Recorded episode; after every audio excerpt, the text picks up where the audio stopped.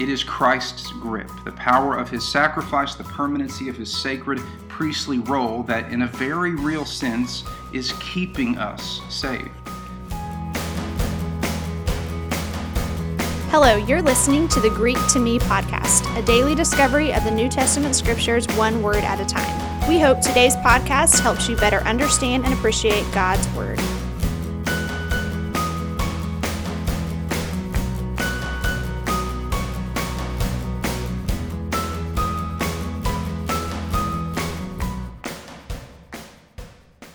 The word today is panteles. In Hebrews chapter 7, the writer of Hebrews, starting in verse 23 through verse 25, writes this The former priests were many in number because they were prevented by death from continuing in office. But he, that is Christ, holds his priesthood permanently because he continues forever.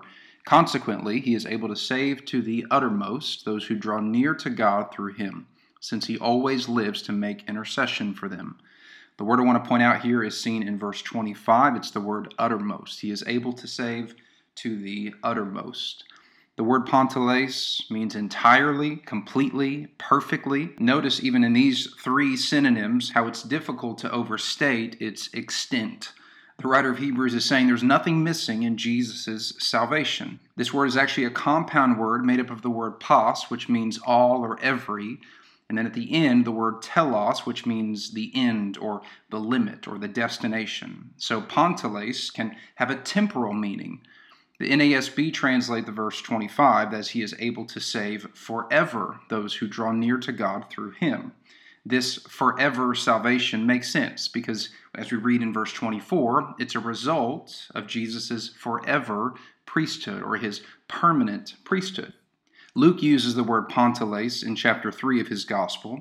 In verse 10 and 11, he writes this, telling this story of a crippled woman. He writes, On the Sabbath, Jesus was teaching in one of the synagogues, and a woman was there who had been crippled by a spirit for 18 years. She was bent over and could not straighten up at all. Here at the end, the, the words at all Uh, are panteles. Here, Luke uses the word negatively to describe the woman's complete and utter inability to straighten up even a little bit.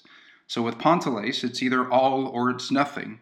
But even Luke's negative use of this word only drives home the truth of our Hebrews passage. That is this there is absolutely nothing missing from Christ's salvation, neither in its quality or its quantity. By faith in Christ, we have an entire and an eternal salvation. Think about this claim. This claim, by the way, that's well supported by many other verses in our Bibles. This claim that Jesus saves. He not only offers salvation or makes a way for salvation to be possible, he does not merely intend or try to save. No, Jesus saves. That said, look at verse 25 again. It says this He is able to save to the uttermost those who draw near to God through him. Now, if we're honest, just on the surface reading, that does sound conditional. It's dependent on our drawing near to God. But listen to Jesus' words in the Gospel of John, chapter 14, verse 6. Jesus says, No one comes to the Father except through me. And look back a few chapters at John chapter 6, verse 44. He says, No one can come to me unless the Father who sent me draws him, and I will raise him up on the last day there's that promise of future salvation again. And so the Father, according to Christ here in John, the Father elects us, calls us, draws us to the Son, so that we might see our need for a Savior and trust in Him by grace through faith.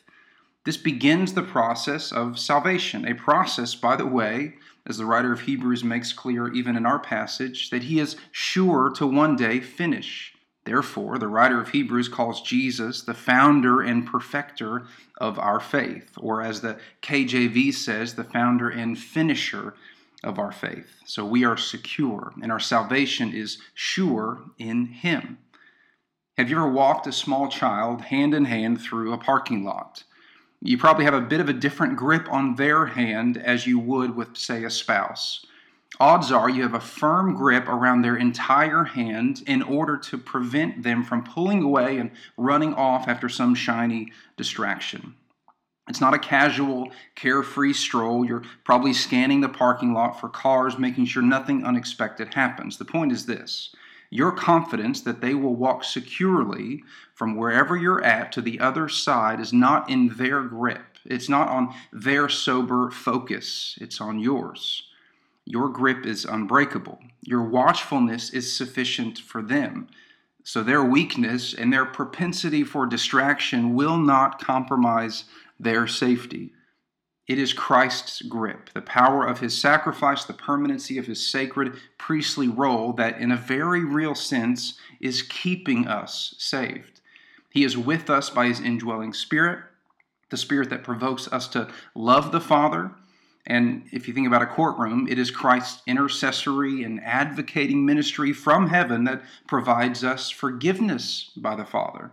So, both aspects, our love for the Father and our forgiveness uh, by the Father are works of God, the Son, and God the Spirit. And in this way, we are firmly, securely in His grip. And this is how Jesus can then promise to be our perfect and forever Savior. These truths compose the doctrine of the perseverance or the preservation of the saints. To oversimplify it, it means that we can't lose our salvation, but it's more than that. Listen to Romans chapter 8, verses 29 and 30. Paul writes, For those who he foreknew, he also predestined to be conformed to the image of his Son, in order that he might be the firstborn among many brothers.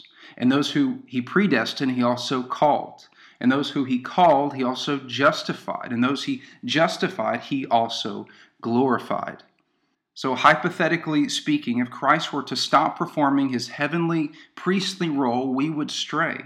We would lose our grip and forfeit the promise of salvation. But we can have confidence in what one pastor calls future grace, that because he lives, he lives to save. If you are predestined and justified by faith, you will be glorified. So the question is this Does remaining faithful to Christ or your ultimate salvation provoke a fear in you for what might come? Or does it provoke faith in God and maybe even a freedom from the pressure of never losing your grip on Him? We can rest assured because of this high priestly ministry and this promise of future grace and salvation. We can rest assured, Christian, that we are safely in his grip today. As we have seen in the word panteles, the security of our salvation can hardly be overstated.